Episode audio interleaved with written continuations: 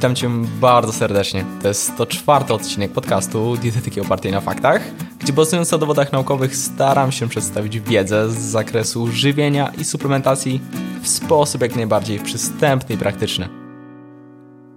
Zdecydowanie warto się badać. Regularnie oceniać swój stan zdrowia, wykonując co najmniej podstawowe badania profilaktyczne. Pytanie jednak, co badać? Często zdarza mi się spotkać z bardzo długimi listami badań krwi, których koszt nierzadko przekracza ponad 1000 zł. Nie oszukujmy się, nie każdy może sobie na to pozwolić, a po drugie, w zasadzie nie zawsze jest sens robić ich jak najwięcej. W dzisiejszym odcinku omówię, co wchodzi w skład podstawowych profilaktycznych badań, które warto wykonywać regularnie, jak często je wykonywać i kiedy ewentualnie rozszerzać diagnostykę. Wspomnę o kilku przykładach. Zapraszam do materiału.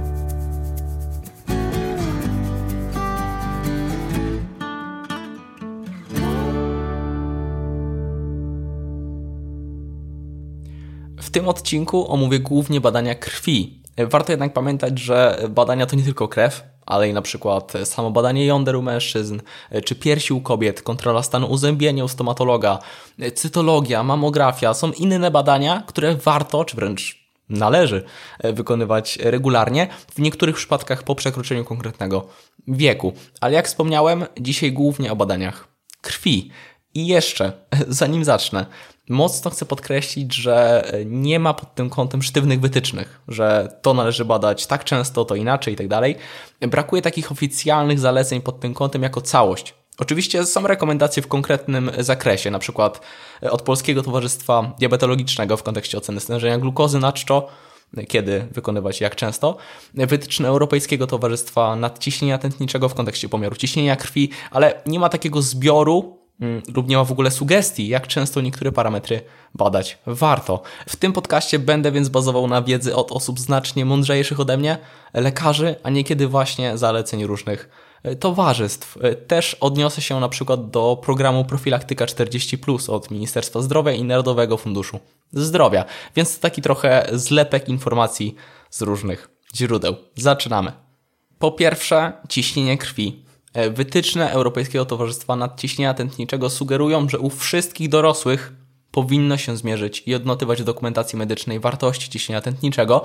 Pacjenci powinni znać wartości swojego ciśnienia, niezależnie od tego, ile mamy lat. I teraz cytując.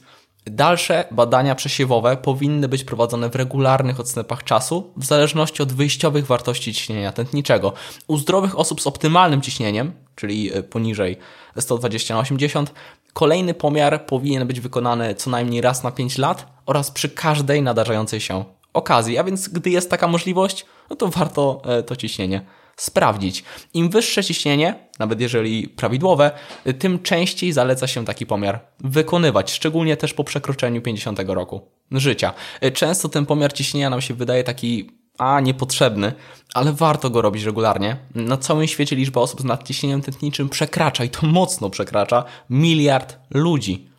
Częstość występowania nadciśnienia jest bardzo wysoka, a nadciśnienie należy do głównych czynników ryzyka chorób układu krążenia. To nie zajmuje dużo czasu, a warto i to regularnie. Tak samo warto zachęcać do tego starszych członków naszej rodziny. I po drugie, zanim jeszcze przejdę do badań krwi, warto zmierzyć obwód talii, czy obwód pasa, różnie się mówi. Jak to zmierzyć?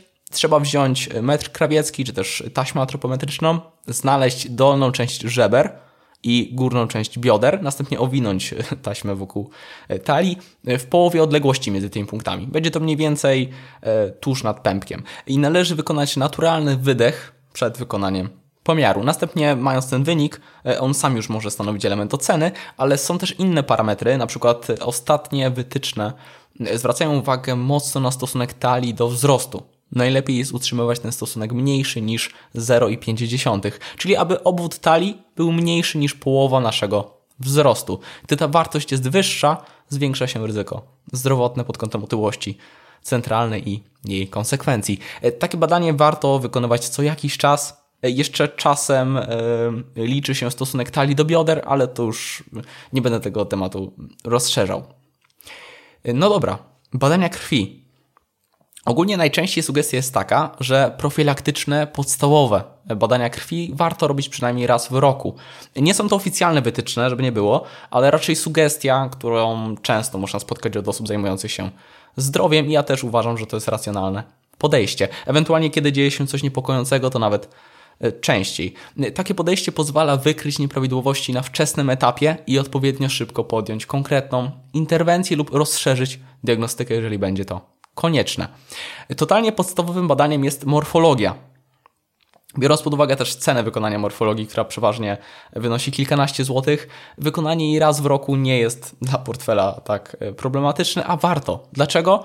Bo morfologia to parametry opisujące układ czerwono- i białokrwinkowy. Jest w stanie bardzo dużo powiedzieć, przy czym przestrzegam przed samodiagnozą na tej podstawie, bo czasem występują takie niuanse, że możemy zrobić sobie krzywdę, jeżeli podejmiemy różne E, interwencje. W razie odchyleń, zresztą jak z każdym pomiarem, kluczowa jest konsultacja z lekarzem. Dalej, glukoza naczczo, podstawowe badanie do oceny gospodarki cukrowej. Według zaleceń oznaczenia glikemii w celu wczesnego rozpoznania stanu przedcukrzycowego przy cukrzycy należy przeprowadzać raz na 3 lata u każdej osoby powyżej 45 roku życia, ale, i to ważne, niezależnie od wieku, badanie to należy wykonywać co roku u osób z grupy ryzyka cukrzycy, a ta grupa jest szeroka, bo obejmuje m.in. osoby z nadwagą, z otyłością, nadciśnieniem, e, dyslipidemią, chorobami układu krążenia, e, z cukrzycą występującą u rodziców bądź rodzeństwa, u osób mało aktywnych fizycznie, czy osób, u których w poprzednim badaniu stwierdzono stan przedcukrzycowy, więc dotyczy to sporej grupy osób. Cena oznaczenia glukozy na czczo też jest dosyć niska, więc nie powinien to być problem. A dobrze jest to sprawdzać, bo niestety często w początkowych etapach rozwoju cukrzyca nie daje specyficznych objawów. Sporo osób może żyć wiele lat bez diagnozy i tym samym odpowiedniego leczenia, narażając się na konsekwencje zdrowotne. Według niektórych danych szacuje się, że 415 milionów osób na całym świecie choruje na cukrzycę, a kolejne 193 miliony to osoby, u których choroba nie została jeszcze zdiagnozowana. A diagnozuje się ją innymi na podstawie pomiaru glukozy na czczo. Nie tylko, ale jest to jeden z elementów, już też nie wchodzę w szczegóły. Niekiedy warto też oznaczyć stężenie insuliny, ale jest to droższe badanie i raczej nie robiłbym go rutynowo, a na podstawie wskazań. Dzięki niemu można dodatkowo wyliczyć wskaźnik Comayer w kontekście mm, insulinooporności.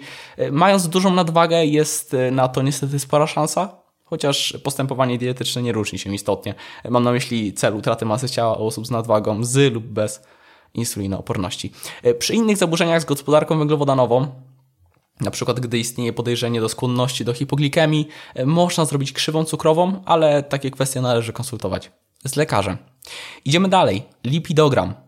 Ocenę całkowitego ryzyka za pomocą systemu SCORE, który bierze pod uwagę wiek, płeć, palenie tytoniu, skurczowe ciśnienie tętnicze i stężenie cholesterolu całkowitego zaleca się u bezobjawowych osób dorosłych w wieku powyżej 40 lat, bez chorób układu krążenia, cukrzycy itd.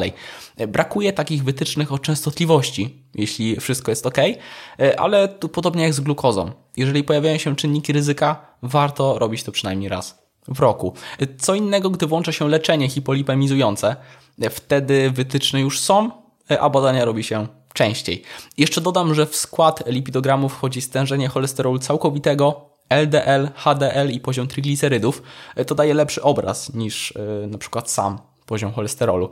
Sporo osób nawet nie wie, że ma ten cholesterol podwyższony, a powinny podjąć w związku z tym interwencję stylu życia, by zmniejszyć ryzyko chorób układu krążenia. Więcej o tym mówił Łukasz Subsar, gość jednego z moich podcastów. Zostawię link do tego odcinka w opisie.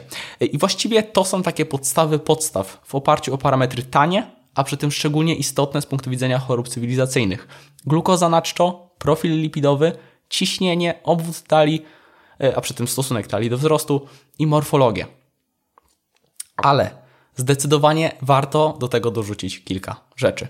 Po pierwsze, badania ogólne moczu to też sprawa dość tania, a regularne badania w tym zakresie też są ważne. Po drugie, TSH, czyli hormon e, tyreotropowy, hormon wytwarzany przez przysadkę, mający szczególne znaczenie dla tarczycy. Niestety zaburzenia pracy tarczycy w dzisiejszych czasach są stosunkowo powszechne i mogą wiązać się z niekorzystnymi objawami. Częściej problem ten dotyczy kobiet, to też warto podkreślić. Zatem przynajmniej samo TSH a jeśli portfel nas nie ogranicza, to także FT4, czyli wolna tyroksyna, pozwala spojrzeć profilaktycznie na tarczycę. Oczywiście, gdy istnieją podejrzenia samej niedoczynności, nadczynności, chorób autoimmunologicznych tarczycy, wówczas diagnostyka się rozszerza, też o przeciwciała na przykład, czy USG, ale takie kwestie warto konsultować z lekarzem.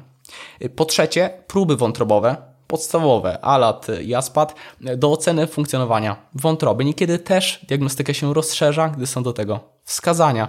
I po czwarte, kreatynina, bo przewlekła choroba nerek jest niestety często występującą chorobą, więc warto na ten parametr również zwrócić uwagę. I tutaj ponownie, niekiedy diagnostykę w kontekście nerek się rozszerza, gdy są wskazania. Więc to też podsumuję. Badania ogólne moczu, TSH, jeśli można sobie na to pozwolić, to również FT4, podstawowe próby wątrobowe i poziom kreatyniny. Reszta badań krwi jest już bardziej specyficzna. E, jeżeli nie ma wskazań, jakichś podejrzeń, to raczej nie trzeba ich robić profilaktycznie, choć oczywiście można, jeżeli kogoś kwestia pieniędzy zupełnie nie ogranicza. E, wspomnę jeszcze tutaj, że Narodowy Program Profilaktyka 40 e, obejmuje badania dla kobiet, takie jak morfologia krwi obwodowej, profil lipidowy, stężenie glukozy we krwi na czczo, próby wątrobowe, poziom kreatyniny, badania ogólne moczu, czyli praktycznie większość tego, co wymieniłem, a dodatkowo poziom kwasu moczowego we krwi i krew utajana e, w kale. U mężczyzn jest identycznie, a dodatkowo jeszcze jest badanie PSA, takiego antygenu ważnego z perspektywy gruczołu ukrokowego u mężczyzn, e, to warto oceniać w średnim wieku i później e, także ten poziom e, monitorować. Są jeszcze dodatkowe elementy, mm, takie jak na przykład poziom ferrytyny, który mówi nam o zapasach żelaza w organizmie, mm, biorąc pod uwagę, jak często, szczególnie kobiety, mogą się borykać z niedoborem tego pierwiastka, a przy tym niedobór ten może prowadzić do konsekwencji szczególnie wrażliwych u kobiet, na przykład wypadanie włosów, to czasem warto ten parametr ocenić. Niestety to już jest trochę droższa sprawa, ale więcej o tym mówiłem w odcinku na temat żelaza. Też zostawiam link w opisie. E, poziom witaminy D, konkretnie 25 OHD, by ocenić stan odżywienia witaminą D. E, też sprawa droższa, ale jeżeli ktoś może, to warto. U osób ograniczających produkty odzwierzęce w swojej diecie warto ocenić stan odżywienia witaminą B12. Można zbadać sam poziom B12, witaminy B12, ale nie jest to idealne, też więcej o tym mówiłem w odcinku o witaminie B12, też zostawiam link w opisie. No dobra, żeby też za dużo tego nie rzucać, e, żeby ten odcinek nie wyszedł taki, że rzucam różne, różne parametry e, we krwi. E, gdy są wskazania, ocenia się różne parametry, też poszczególne hormony, poziom stanu zapalnego, często przy konsultacji z lekarzem. Oczywiście nie dostaniemy wszystkiego na NFZ, dlatego też od razu wspominam o cenach, ale w konkretnych przypadkach tą diagnostykę można rozszerzać profilaktycznie, to o czym wspomniałem. Na zakończenie jeszcze wspomnę o higienie badań. To niezwykle ważne, bo zaniedbując ten aspekt, nasze wyniki mogą być nierzetelne. Badanie należy wykonać na czczo. Nie zawsze jest to niezbędne, ale lepiej tak do tego podejść, zachowując minimum 12-godzinną przerwę do ostatniego posiłku. Dobrze, żeby ten ostatni posiłek też tego poprzedniego dnia nie był jakoś bardzo duży, wyjątkowo duży, tłusty i bogaty w cukier. To też jest ważne. Dnia poprzedniego nie powinniśmy też wykonywać intensywnej aktywności fizycznej, no i oczywiście nie powinniśmy e, spożywać e, alkoholu. E, trzeba uważać też na suplementy, które przyjmujemy. Mm, kilka odcinków temu wspominałem chociażby o biotynie, która może zaburzać niektóre wyniki badań krwi. Rano przed całym badaniem dobrze jest napić się szklanki wody, ale zdecydowanie unikamy kawy. No i co? Zdecydowanie temat jest znacznie szerszy, ale jako taki krótki odcinek zwracający uwagę na podstawy e, chciałem przekazać trochę e, informacji, bo czasami pytania w tym zakresie otrzymuję. Mam nadzieję, że taki odcinek okazał się wartościowy. To już tyle ode mnie. Do zobaczenia, do usłyszenia już niebawem. Hej!